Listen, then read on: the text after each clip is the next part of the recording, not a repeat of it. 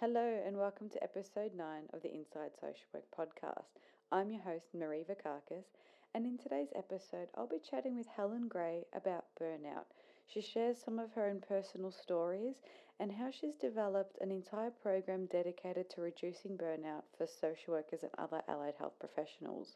There'll be some links in the show notes to her website and some of the details for her upcoming course. I hope you enjoyed this episode, and don't forget, if you find it interesting, please click subscribe and leave us a rating or a review. They're really important for me to help work out what's working, to get your feedback, and to make improvements to the show. So don't forget to rate the podcast wherever it is you get your podcast. Thank you. In today's episode, I interview Helen Gray. Originally from the U K, Helen studied social policy and politics at the University of Newcastle upon Tyne and has a Masters of Social Work from the Queen's University in Belfast in Northern Ireland. Helen's career has mainly been in the family and childcare arena, including statutory child protection in the heart of Belfast, where she worked with youth at risk of homelessness in Northern Ireland and in Sydney. She moved into a managerial role in an N G O in a family support and risk prevention program with families that had an R O S H reports made. In two thousand fifteen, Helen experienced psychological breakdown as a result of burnout and the impact of vicarious trauma, and left her practicing social work career in mid-two thousand sixteen. Helen now has an emerging startup business with the focus on supporting practicing social workers to gain awareness, knowledge and skills to reduce the impact of vicarious trauma and burnout on their health and profession. Helen has a growing interest in the role moral resiliency, moral distress and moral residue play in a social worker's career and well-being.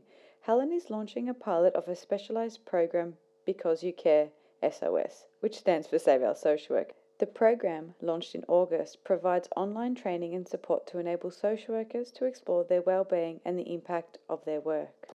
So, without further ado, I welcome Helen, where we talk about preventing burnout. Welcome, Helen. Hi, thank you very much for having me here. Thanks very much for joining us. This is such an interesting topic.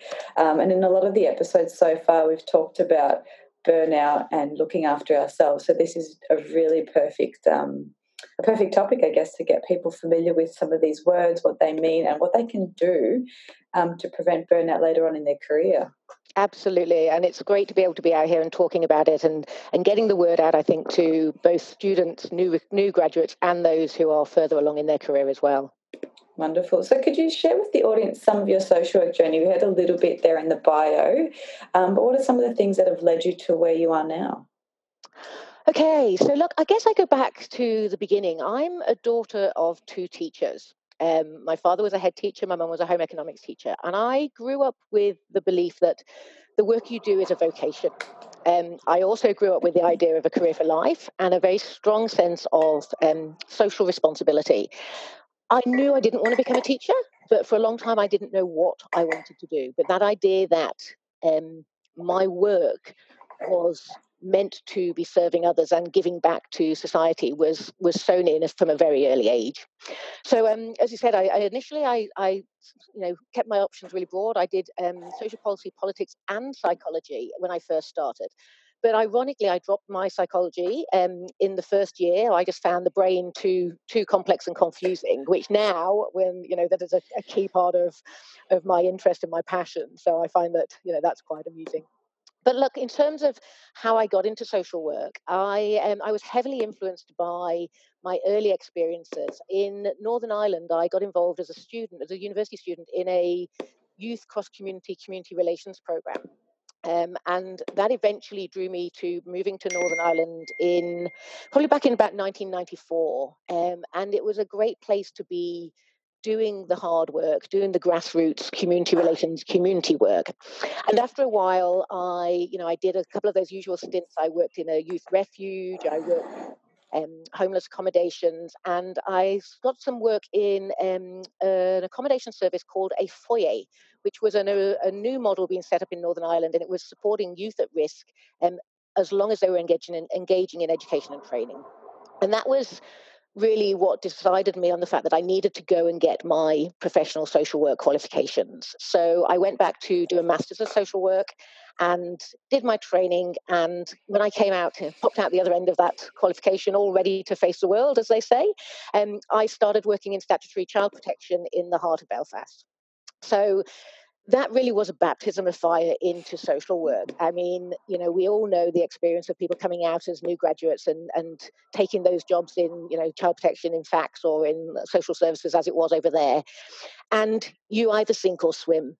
You know, I was exposed very quickly to um, the dark humour of social work, which has always been something that, you know, keeps us going as a profession. But I also um, was... just, you know, caught up with the with the doing. I rapidly did some post-qualifications, and after about three, three and a half years, I was at a point where I was just like, I'm not sure what I want to do here. Um, and so I decided to take a career break, um, a bit of a luxury, but my social workers were in need in Northern Ireland, so they gave me a year off, and I went travelling, and I ended up in Australia. And unfortunately for them, that's where I've stayed. And in Australia, really, I have... again, found myself working in that child and family arena. I've done a lot of work with um, youth at risk, youth at risk of homelessness. Um, and I started work with a, a youth foundation, which became very important in my my identity and my professional career. Um, and whilst funding decisions meant that, you know, the, the accommodation model, which was similar to that that I started in, in Northern Ireland years ago, the foyer model, whilst that... Um, closed down due to funding issues. I stayed involved in the Youth Foundation for a long time. I became a director on the board and a working director with that Youth Foundation until eventually we closed that foundation back in twenty twelve. And after that, I returned back, I guess, to my roots of working in family support, the edge of child protection. Um, I took a, it was a managerial role that I thought was going to be quite an innovative program, working outside the realms of statutory um, social work. And in the end, I guess it resulted in me being drawn very much back into that statutory child protection field. So I worked there with a team for a number of years, which I thoroughly enjoyed.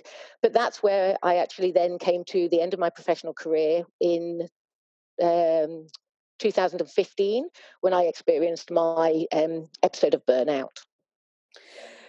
That's an incredible story and such a wide range of experience. I can see um, why you would say baptism of fire for those who've worked in those industries. It is huge.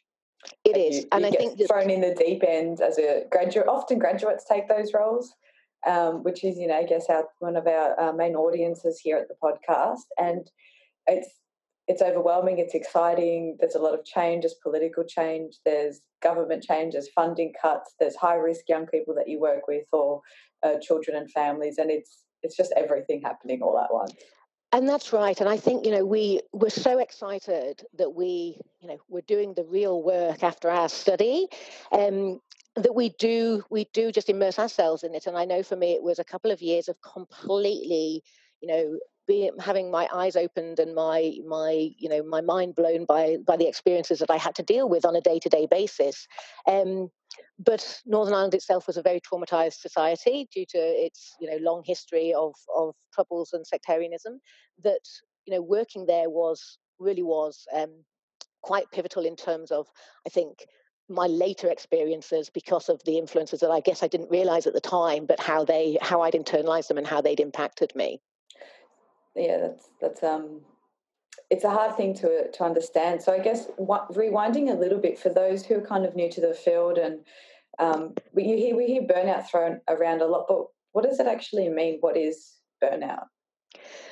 Look, I think that burnout is a really popular phrase at the moment, um, especially the World Health Organization, you know, this year recently reclassified it um, as an occupational phenom- phenomenon. Um, and I think that's reignited the focus of, of what it means and how it impacts individuals in their working lives. You know, when I was going through my experience of burnout, I guess I didn't know what it was.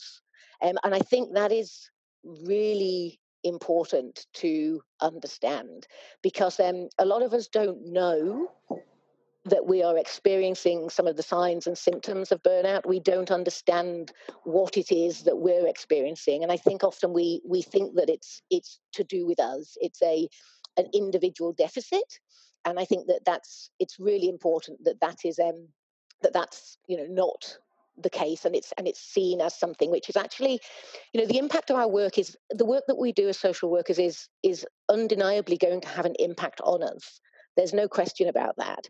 I think it's, the challenge is making sure that we manage that impact and we're supported to manage that impact. And one of the things that I've become very clear on is that um, doing the work we love should not make us ill. It's, you know, it's as simple as that. So look, burnout, burnout is, you know, it's been conceptualized as a syndrome that is resulting from chronic workplace stress that's not been successfully managed. And I think it's easy, again, with that with that phrase to start associating um, blame. You know, is that, oh, it's not been successfully managed by me as the individual, it's my fault. Or in the other way, it's not been successfully managed by the organisation, it's all their fault. And I think we need to be careful not to, we need to try and neutralise the idea of, um, you know, where the where the challenges have come, and not be trying to, you know, proportion blame, but really look at how collectively we can work to prevent um, the outcomes of burnout. Yeah, absolutely. And you mentioned it's a collection of um, symptoms. What are some of the symptoms? So some of the things that come to mind are, look very similar to almost a combination of anxiety and depression. So you have um, that kind of worry and that feeling in your, maybe in your chest or in your body. There can be low mood or irritability, um, really affecting your productivity. And, and like you said, often it can seep into your personal life or at home. So you're not quite sure what it is. You just... That's right. And I think, you know, that idea that, you know, burnout is not a medical condition. So we don't get diagnosed. When I had my breakdown, I didn't get diagnosed with burnout. I got diagnosed with a major depressive disorder as a result of my situation, you know, code name for burnout. Um, but it can, it can have those impacts um, across the gamut. And I think when we start seeing it in our work, it's almost when it's getting to be too late. Um, so, you know, that idea of, you know, like you talk about increasing irritability, um, being that a building sense of, you know, anger or resentment or frustration with things that are happening around you. I remember um, in the run-up, my daughter, who was, I think was seven at the time, she she said to a friend of mine, she said, "Mummy can't do click and collect at Woolworths because she gets too upset with the workers when they get the order wrong." And I was like, wow. And I didn't, I didn't think anything of it, but when I reflected back, you know, in the time afterwards and looked back at how my stress and anxiety and the situation at work was impacting my personal life, it was little things like that. So it's things like either, you know, withdrawing or, or you know, separating yourself, distancing yourself from some of your personal relationships.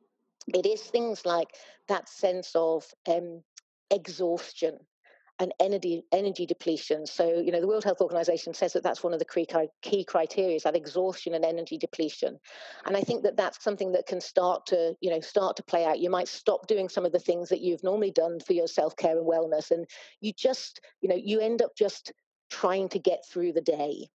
Um, they also talk about it being, you know, that sense of distancing yourself from your job, or having that negativity and that criticism, cynicism about your work. And I think that that comes, different people internalize that in different ways. So, you know, I internalized it inwards, that I wasn't, you know, I wasn't doing the job, I wasn't able to do what was needed to be done. You know, other people might, you know, project that outwards to to the systems or the society.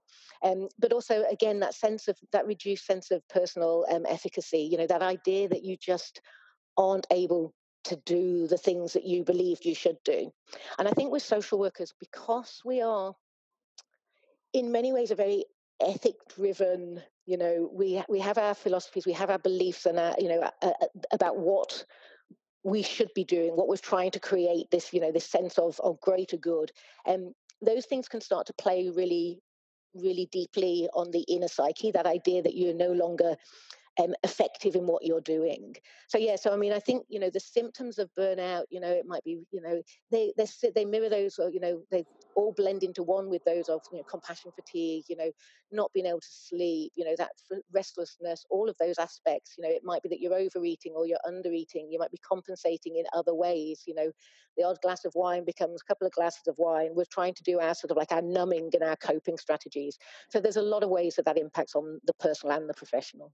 I found it interesting when you said you internalise it. I can see how it can go almost in a couple of different ways of, like yourself, where you just said, it's me, I'm not doing a good enough job, um, I'm not competent enough, or I've missed something, or to the other extreme where it's like, it's, you know, it's their fault, it's the clients, it's the organisation, and you just kind of, you show up, you're very kind of disassociated and disconnected, and then, you know, you find your tasks quite mind-numbing and repetitive or underwhelming or overwhelming. So it kind yep. of, it can flip, and it's really interesting when it's, you want and to kind think, of your baseline of what's, where's, where's your normal, and De- deviations from that is kind of a bit of an indication maybe something's not quite right. Yeah, and I think there's a lot of people who use that as a coping mechanism, um, and that sense of, well, I'll just do enough, I'll just go through the motions, I'll, I just have to keep keep doing, you know, just just enough to, to get me through. And that can actually be, you know, a very clear sign that people are suffering, um, because it's that, it's that, you know, it's that coping motion. It's almost giving up, being resigned to the fact that, you know, you're not going to be able to do the grand things that you you envisioned you once could, and just, you know, and just like you say, stepping through the motions. And then many other people actually, you know, and it's very common factor that many other, you know, especially in our profession as social workers, increase the workload. So the idea that actually, well, you know, we need to keep doing more. So I'm gonna, I'm not gonna take time off. I'm gonna work longer hours. I'm not gonna take my holiday. And so those things are both indicators. You know, there might be somebody taking too much leave or more than the average leave.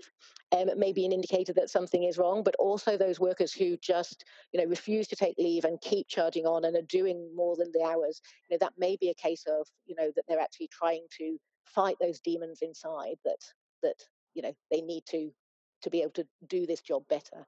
Yeah, so it sounds like we can break it up into, we've talked about some like the physical signs, so that's your changes in appetite, you mentioned sleep, feeling tired and lethargic are quite common things there, um, and then that sort of emotional sign of feeling, I think you mentioned that self-doubt and failure, maybe a helplessness and def- being defeated a little bit. Yeah, and I think that idea of, of a loss of a loss of hope, um, a loss of belief in the... the effectiveness or the potential effectiveness of the work that you do, um, an increased sense of of risk and anxiety about the work, either about, you know, are you going to be able to keep this work? Are you going to be able to keep doing the work? Or, you know, the, the you know the, the risks and the and the the the challenges in the work are just ever mounting, and and the, there seems to be no answer. And um, so again, I think there's no one. we, we as social workers we should be used to that, but there is no one set, you know, way that this this plays out for people. Everybody's journey is very individual, and I think that's where we, you know, we do need to be able to take that time to look inwards at, at our own needs and see see how that impacts us. So what would be so some of the signs that you would notice in yourself or colleagues? So you mentioned maybe taking more breaks than usual, so it could be Um, I know when there's an increase in sick leave, that tends to be a bit of a red flag if it's kind of over a prolonged period of time.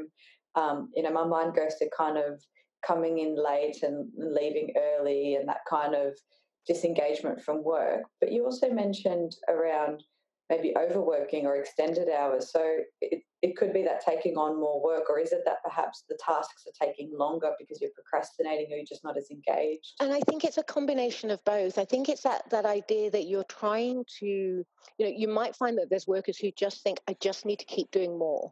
You know, so if I if I show up more, if I just do one more, you know, if I just do one more visit, if I just do, you know, if I just get those case notes right, if I just, if I try show up more, they're trying to compensate for what they they see as a lack in their their professional ability, um, but then, like you say, there may also be that, you know, as you as you become more overwhelmed, then, you know, just that simple cognitive process of of thinking through your tasks and, and being able to, you know, clearly assess, well, what was my visit and what am I going to write into my notes, or what is it that I need to do to create this report?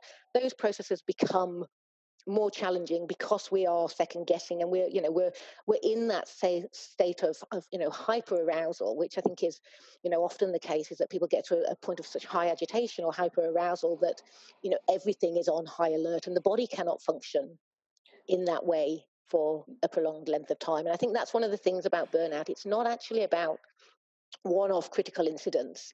It is about that that chronic, prolonged exposure to multiple stressors in the workplace. Um, so it might not be about your clients. You know, it might be a combination of, you know, your the mix of your caseload, your your support, you know, the the lack of resources in the community, the you know the challenges of of a you know of a team dynamic. It's, it's a, these multiple workplace stressors that. That you know, it's like comorbidity. They're they're all they're all there together, and that repeated exposure and that lack of appropriate support to be able to to psychologically and and practically respond to these stresses takes its toll. Yeah, um, abso- absolutely. You know, I think it's yeah. So one of the, I mean, I've kind of conceptualized stress and burnout as being slightly different. So for me, in my mind, and I'd love to hear your views on this, stress is kind of like there's a lot happening and there's a lot lot to do, but sometimes often when it's that deadline or that project or whatever it is you're working on, once that's done, the stress kind of dissipates a little bit. But I kind of see burnout as being more just devoid of motivation, mentally exhausted, like it's like you're You're drowning in responsibilities is more of a stress thing, but burnout is just like there's nothing left to give. Yep. I think, um, you know, stress is good for us. We know that, you know, those those points of, of stress, appropriate stress is good for our body, it's good for our system. You know, we develop that, those coping capacities. But what is important is that we have that capacity to come down from that. Um, I think the the perception of burnout that it means that you you lose that motivation whilst you're there, Um, and becoming demotivated was not my personal experience. But as I say, everybody's experiences are very different. Mine hit me like a brick wall. I literally felt the experience of breaking. I remember it vividly. It was um, no, the ninth of November. It was a, I had a team meeting that I had to um, run for my team, and I had to deliver more organisational decisions that I was challenged, struggled with myself. And on the way down to work, it was early morning, I'd, I'd thought, I'm going to just get a treat for the team. And I'd called into the shop, and the only place that was open was like a Kmart or somewhere.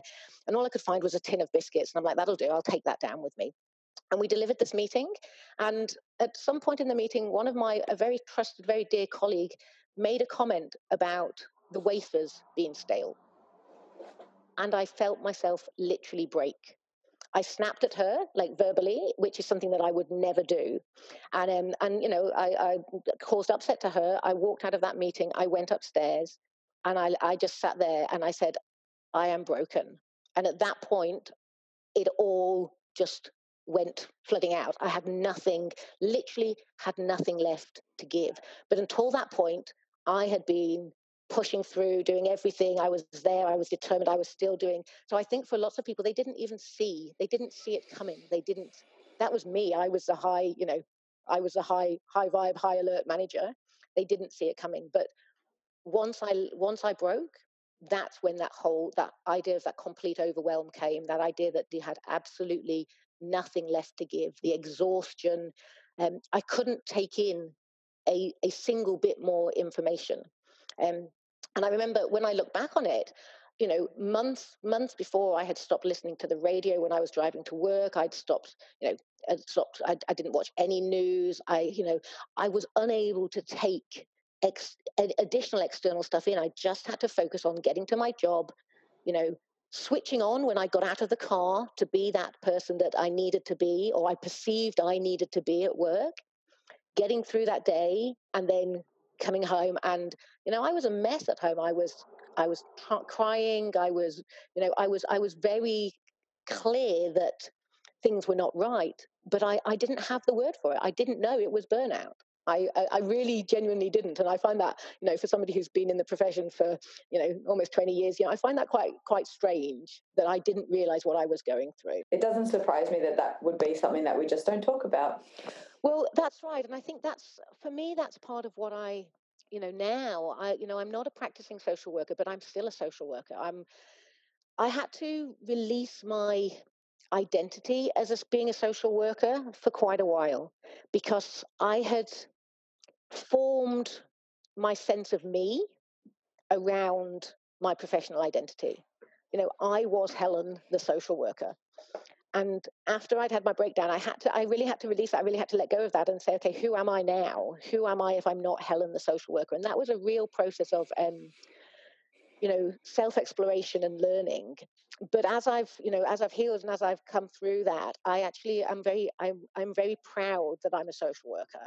Um, I think that, you know, what I've learned in the training and what we do as a, as a profession is, is so vitally important that whilst I'm not a practicing social worker, I used to refer to myself as an ex-social worker, and now I come back to the fact that I am a social worker and this is what I'm doing with that background. So, um, yeah, so I mean, I think that's, you know, again, that's a, a change in how we go. Yeah, so you also mentioned moral distress and vicarious trauma. How, what are they and how are they different to burnout?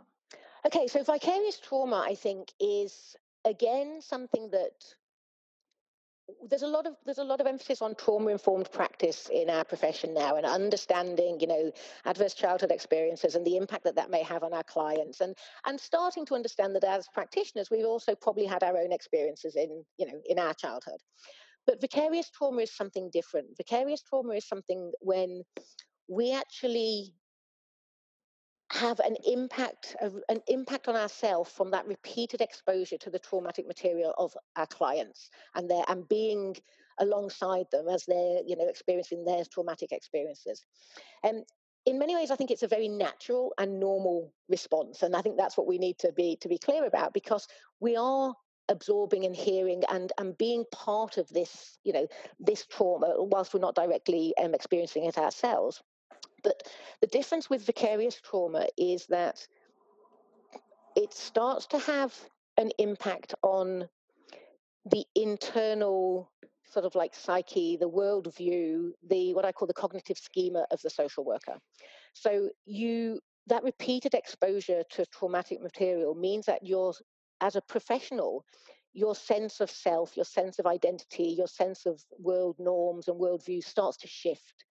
And it's very subtle, and it's and it's that sense that over time you gradually that you gradually understand that your sense of of normal, you know, of reality may be vastly different to other people. Again, for me, I I had an experience. I went out with a group of girlfriends, um, and they're a, they're a mix. There's teachers, there's a, a Um, a dietitian, they're, they're childcare, they're professional um, practitioners as well. And we were talking, and one of them just said to me, she just went, "Helen, we don't see the world that you see." And I was sort of like, oh. And and they were genuinely, they were just like, we, you know, no, the way that you frame things, the way that you talk about things, we we don't see the world that way. We don't see that part of the world. And I think that was an early indicator for me that my my sense of, of normality had shifted. So I think with vicarious trauma, um, you can you can you get a sense of it in terms of it, it is a shifting in that sense of identity, that sense of self. You know, it might be a questioning of your of your spirituality, whether that's religious or, you know, or, or wider spirituality, that sense of of purpose. Um, and again, it can manifest itself in different ways, like, you know, that idea of um, intrusive imagery, intrusive thoughts, um, hyper arousal, absolutely, you know, hyper aroused to to triggers about certain things. Um, again, it may be for some people avoidant behaviours, and, you know, that, you know, again, that those changes in in your cognition. For me, go on, sorry. I was just going to say, um, how do you notice that in, in a person? So, you know, you're looking at, you're constantly engaging with the client's trauma. And like you said, with your friends, like, we don't see the the world like others do. I mean, I remember my, my first placement in child protection, like, we're seeing the pointiest of the pointy ends, and you're, you're starting to maybe have a bit of a skewed view of the world as all families are like this, or you start to see kind of, because you don't see the happy, the happy family. They don't come to you because they don't need it. It's That's fine. Not the work that we do, yeah. Yeah. So you're kind of exposed to this ongoing trauma, and then um, you know, social workers, frontline workers, you know, think emergency rescue workers, that kind of thing. But how do you have those conversations with someone? Like, how do you have them with colleagues? How do you put up boundaries with clients? Like, how do we? What do we do I with think, that? Yeah. I mean, I think that this is where the Uh, the importance of that clinical supervision plays a role. Um, and, you know, unfortunately, whilst we, you know, we have great supervision standards and all these things, in practice for many people in the field, quality clinical supervision is is not the norm. Now, often we'll get line management or task supervision, um, but that idea of somebody being able to to bring you back in, to to shine a light on your perception, to to ask you where, you know, where that comes from and how that fits with, you know, with reality, um, is is really important. And again, I think, you know, it's we have to try and avoid collective groupthink in teams, because there can always be that sort of like that creeping, you know, as a group, we we all we you know we we believe that this is what we're going to get, and this is this is the outcome. So we need to be we need to have that critical reflection process um, actively running with our colleagues and within our supervision structures, so that we're able, as individuals, um, and in supporting our colleagues, to to come back down from those things. And I think that's we we we can't we're not going to block our exposure to trauma. That's otherwise we can't do our work. That's very you know that's very clear. But what we need to be able to do is to to find ways um, collectively and individually of being able to process that trauma through and coming back in. And I think in some of the fields, it's, it's as simple as allowing people some, like a, a, a period of time in between visits to decompress, reflect, and, you know, compartmentalize some experiences, just really practice that self-other separation, and be able to come back in and ground yourself and, and ground yourself as this is me and this is where I'm at. And what I've just experienced was, you know, over here. And, and that was that was the other, that wasn't me.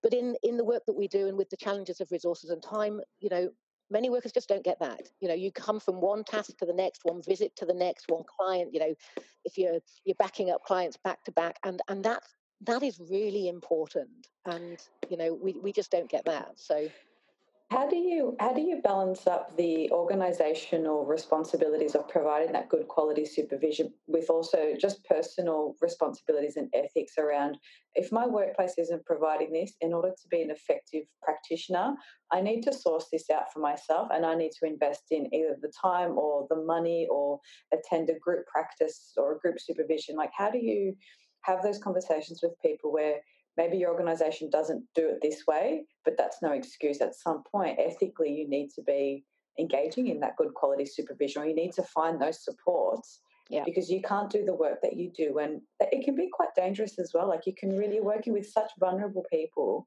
and we're in Absolutely. Such a position of power and authority that they expect us to be there for them. I think that that is something that I've come to, having my, had my own experience. I think I, I, I don't think I was aware of that um, or cognizant of the importance of that, you know, throughout my practicing career. But I think I think it is vitally important. And I think as, you know, when we're talking, you're talking to students and new graduates, I actually think that, you know, they they need to to hold that baton of social work high and And and be very clear about what is needed. Um, you know, if you're a doctor going in to do surgery, you're going to scrub your hands. You're going to spend five minutes thoroughly scrubbing your hands and your nails and everything else to make sure that you are clean to go in and do that surgery. As a social worker, before you go into that family, you need to be given the time, or you need to take the time to, you know, have dusted off your previous client and be ready to go in to do your next your next task. And I think that I'm a strong believer that there is a, a an organizational responsibility, and I think that in time to come we will see consequences of the lack of that organizational um, follow through on on the necessary support for our for our, our workers. But until that happens, um, I think that there is an onus on individuals to seek out the appropriate support um, to get the needs, you know, the needs met that they, that they want. Um, I view, I view now, having had my experience, I view self-care and, you know, this self-reflection and, and quality supervision, I view it akin to your seatbelt when you're driving a car. Um, you put that seatbelt on every day when you're driving a car, and, and you wouldn't drive a car these days without your seatbelt on, because one day, if the un- unexpected or the un- unforeseen happens, that's going to stop you from going through the window screen. And I think that we need to we need to look at our self-care and our supervision and our reflection practices as our daily seatbelt. We don't know when the unexpected is going to hit us. We don't know when the accumulation of all the stuff that we've experienced in our work is going to suddenly, you know, come to the fore. We need to have, you know, our daily supports. Um, and that is, you know, that's a combination of of what we can do ourselves, but also what we might need to outsource to, you know, either a collective group or private, you know, um, clinical supervision if we can. I guess if we can just go back and to, to the idea of moral distress, I think, you know, just, just for a little bit, because I think this is something that I think when we're as social workers, we we spend our time, we train ourselves to look at the situation, look at every situation, you know, from different angles, consider, you know, what's happening. We're quite different to to other professions. You know, you know, we doctors, they have a very clear medical model. Different practitioners have a very clear focus. As social workers, we have that holistic, you know, view of looking at, you know, both the individual and society and the systems and the structures. We look at things from more than that single view. And um, when we talk about moral resi moral resiliency, that's when we, you know, as as we go on through our profession, we we get we. learn through all of these ethical, moral dilemmas that we have about how to, how to, you know, take action, and that's that's what makes us stronger and makes us able to balance, you know, the moralities of our views and our values with that of the world and society. Um, for me, moral distress is a very specific aspect where you know what is the right thing to do. You've come to that opinion, that informed opinion. It's not a question of what's right. You've got a belief that you know what's the right thing to do, but you're prevented from taking that action because of, you know, the institutional or the the, the situational um, constraints. So it might be resources, it might be funding, it might be time. Um, and then there is a consequence because of that. And you, you know, for it to be actually moral distressing for the individual, you actually then have to have a, a physiological or a psychological um, response to that. So when we're when we're working, um, you know, some of these moral distress situations, they may be, you know, they, for I think as social workers, I think these are more more significant situations than just everyday occurrences, because as I say, we're used to dealing with moral dilemmas and ethical choices and and how to balance that. But the moral distress is when is when you know something should have happened and it hasn't. You've not been able to enact it, and therefore the moral residue is is the continual impact of that, because often it's to do with clients, because as social workers, that's what we, you know, where we're trying to get the good to occur. So often we then see the repeated, the continual impact of not being able to act on a certain decision. And um, it may be that it's, you know, in the life of a child, it may be it's in a family situation, and and that starts to have that eating away, that ongoing sort of like emotional impact on us. And, you know, in order for us to be able to to manage these things, then that's where we do need to have both an awareness about what it is that we're experiencing, a knowledge about what, you know, what what theories, what what ideas, what strategies can help, and and tools to actually put it into practice. And I think sometimes we do have, you know, in some cases we do have the knowledge and the skills, but we might not have the time or the capacity to put it into place. And that comes back to what you're saying, is that, you know, we maybe need to start taking onus of that and taking responsibility of that, to say, um, this is something I need to put into place before it impacts my work with clients, not when it's impacting my work with clients. Um, so that we, so that we're, you know, we're proactive in in our in our support for our sort of like professional future. Yeah, wonderful. And I mean, a few episodes ago, I did a um, an episode of around boundary setting, and I think that's a really important one as well, because if you don't have that good quality supervision, and, and I think line management, you know, it's not that those people aren't often able to do it, but when you're working with someone where you don't feel uh, like there's a pressure to perform, and you don't feel that they're also in charge of maybe performance or caseload management, that kind of thing, you can really have these more deep, robust conversations. And it's really hard to kind of see if your boundaries are being blurred, if there is a little bit of burnout, if that kind of fatigue is creeping in, because you're often a little bit more on show when it's line management. Yeah. And you can't dig in as deeper, and you, you maybe feel a little bit too vulnerable to actually say, because then there's a different power dynamic there as well. And I think that, you know, obviously the, the power dynamic in, in line management supervision, but also for a lot of social workers, we're working in multidisciplinary teams. So we're working alongside people who aren't social workers. And in many cases, we're being managed by people who aren't social workers. And that doesn't mean that, you know, they are not in, they are not equipped to manage us, but it does mean that potentially their their perception and their priorities of what is, you know, what are the important things and the issues may be slightly different. And I just think that that, that idea of that clinical supervision is, is really important to help bring things together.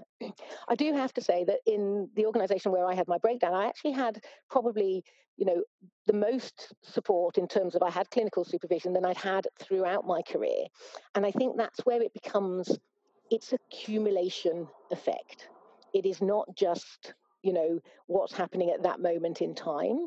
Um, I, you know, I, I throw back to my time in Northern Ireland. I, I had line manager supervision, but we didn't have clinical supervision. You know, the things that I experienced, the the like many, you know, early social workers, there's certain things that stay with you, um, and and I don't think that at the time in the in that, you know, it, we're in a different era now, but I don't think back then that there was the the the support and the processing of these things and the the insight into the um, the impact of on the worker of exposure and and having to make those decisions in in in these circumstances. So, you know, I I often I often described my burnout as um and I, I as I was taught, or maybe I wasn't taught, but I I quickly assumed the idea of um of a protective wall. And what I did with my protective wall, rather than trying to let things in, was, you know, I chucked things over my protective wall. So they didn't, they didn't come in, they didn't affect me, or so I thought. And when I had my, my breakdown, it was almost as if that skip that had been catching all those things that I had over the years had thrown over came flooding out. And, you know, and I think that's, that's because if we don't actually process and work through those experiences, then then they, they linger and there is some effect of it. So, you know, my message is very clear that burnout is not inevitable. You know, it is not something that should or, or is going to happen to everybody. Um, but if we don't take the action to support ourselves, then it's highly likely. And I, I found it interesting what you said earlier about it. Sometimes it's not just one big incident. It's an accumulation of lots of little ones. And I'm pretty sure, I think there was a, a recent O H and S report um, looking at that kind, that same concept of it's not just one big event that's causing uh, workplace um, absenteeism. Often it's those small little things, almost like death by a thousand paper cuts. So it's not Absolutely. that that one big client incident, but it's it could be the tenth, the hundredth, it could be in your second year, it could be in your twelfth year. Like they can happen slowly, slowly over time. And then maybe there's something else that happens that exacerbates it. And like you said, it all just comes flooding out. That's right. And I think that is, you know, I think it's that accumulation. It's that, and it's that not having processed and support supported those things over time that they just build, you know, that they they they sit there latent and something triggers it and and they come to the fore. And sometimes, you know, sometimes that happens and you you you bounce back and you keep going, and then sometimes, you know, it might be that that is the straw that breaks the camel's back. Um yeah so tell me about the about the Because You Care program. Okay, so look, this is something that I've developed um specifically because of what we've been talking about. Um, I realised that in my in after my breakdown, I went through a, a period of uh, an intense period of self-recovery, and that was about really like tuning into myself, re reconnecting with my my values and my sense of identity, relearning a lot of my my beliefs and my coping strategies because I'd become dependent on ones which had got me to where they'd got me. Um, And I also then, as I, you know, as I was healing and as I was feeling better, I, I, I, I wanted to understand why. You know, there's a, there's a part of me that just said, well, you know, what is it? What is it that, you know, what is it that made it you get to this point? So I did some additional training um, myself. I did some training with a Canadian mental health social worker who specialises in um, compassion fatigue and vicarious trauma, and you know, that was a professional training program where we went through an understanding of of the information and, and the resources for ourselves as individuals, but then also has how could we then impart this information and how could we share this learning out to others to raise awareness and, and to get, you know, more focus on on the importance of the program, as she calls it, was caring safely. Um, so I I was really keen to to look at a way of of supporting practicing social workers. I was also very keen that it was for the individual and didn't become something that was just another organisational tick chart. Um, you know, we know that we go to, to training days and, and yes, they're very useful, but we come back and, you know, we get straight back into it and we often don't take a lot of that stuff back with us. So I wanted to, to create a program where the individual actually had a space and time and, and safety to explore their own um, situation and some of the things around that to, to get perspective, so to raise awareness, to get more knowledge and to develop some of the skills to support themselves as they keep doing the work. Um, so what I've, um, Because You Care is an eight-week program. It is broken into four modules that are released fortnightly. And the idea is that I use video training, um, wider resources, self-reflection processes, and um, you know, practical um, skill implementation to support the participants, participants to work through some key areas. So we start with um, module one is about resetting your moral compass. And that is really about delving back into your values, your beliefs, the rewards that you get from the work that you do. Um, and also exploring, you know, the concepts of self-compassion and gratitude. Um, module two is more focused on mindset and the organisational context, so how you process things, what your attitudes are, what you're influenced by in terms of the organisation that you're trying to practice in.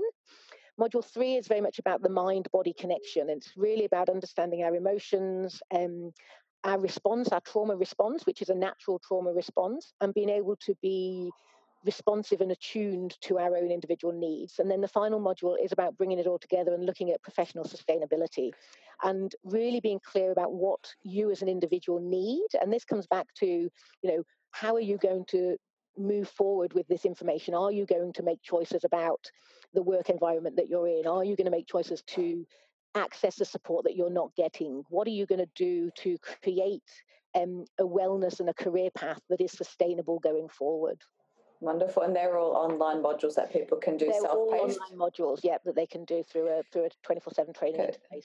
Great. So I'll put a link to that in the show notes.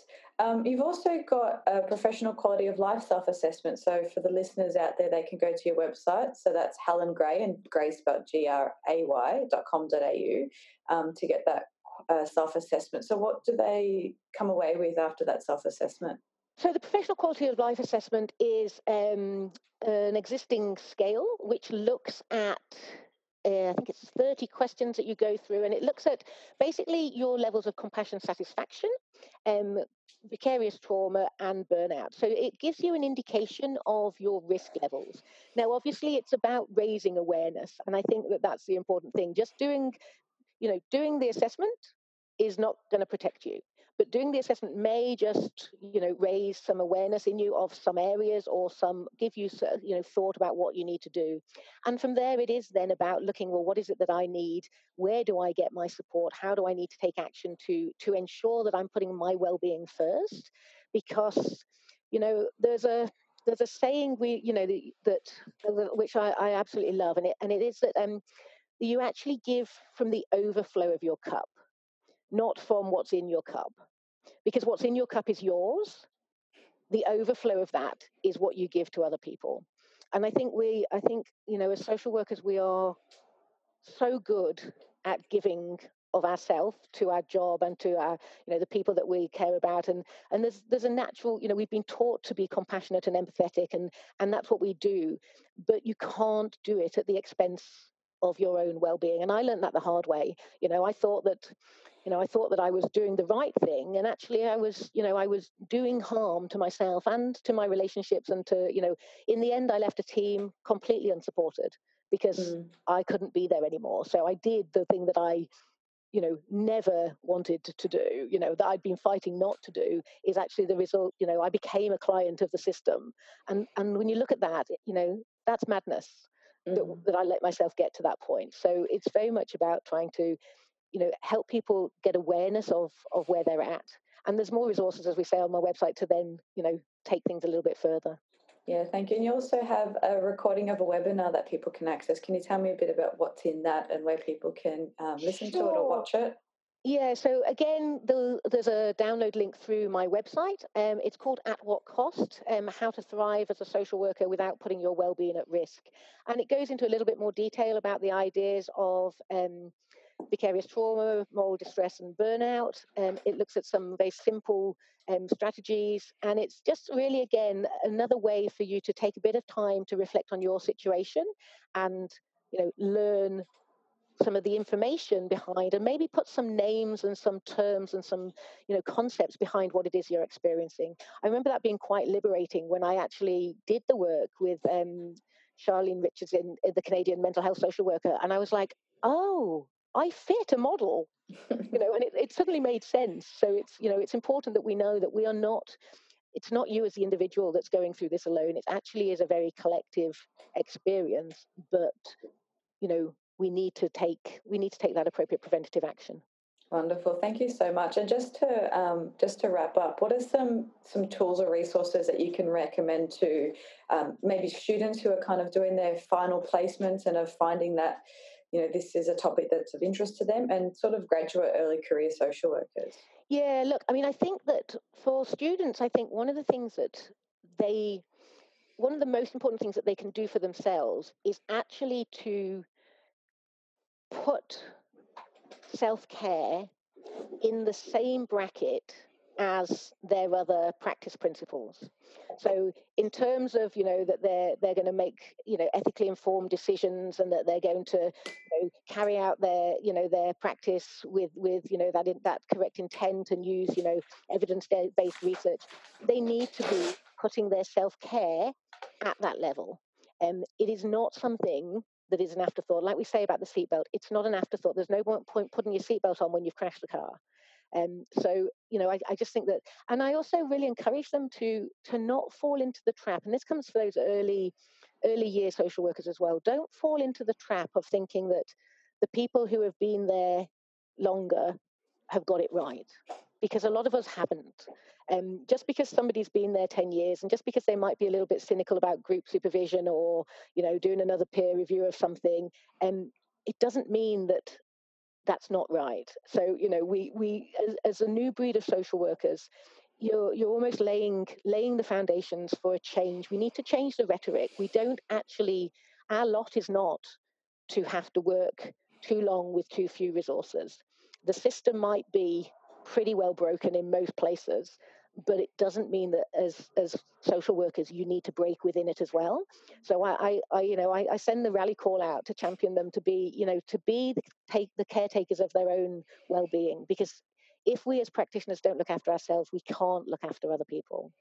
That's so beautifully said, and thank you so much. This has been such an honest conversation, and you've shared, you know, the challenges that you face, as well as, I guess, the other side of that, you know, the resources that you had to put in place, the learning and the growth that you had to do, and then turn that also into something that can help other people. So I thank you so much for your knowledge and wisdom on this topic. No, thank you so much for the opportunity. As I say, I mean, I think, you know, my new my new vocation now is is to support other people to do, you know, to do the work, and and I and I'm I'm loving that. I'm loving every moment of it. So wonderful. Thank you so much. Thank you all for listening. I hope you found this episode interesting and insightful. Uh, burnout and self-care is a topic that's come up a lot in other podcast episodes, and it's been something that's been requested. People have reached out to me on social media and added this as a topic they wanted to hear a bit more about. So head over to the show notes. You'll find a link to Helen Gray's webinar and to the Save Our Social Workers course and a whole bunch of other stuff there. And just a reminder, if you enjoyed the podcast, please rate us and review us wherever it is you get your podcast.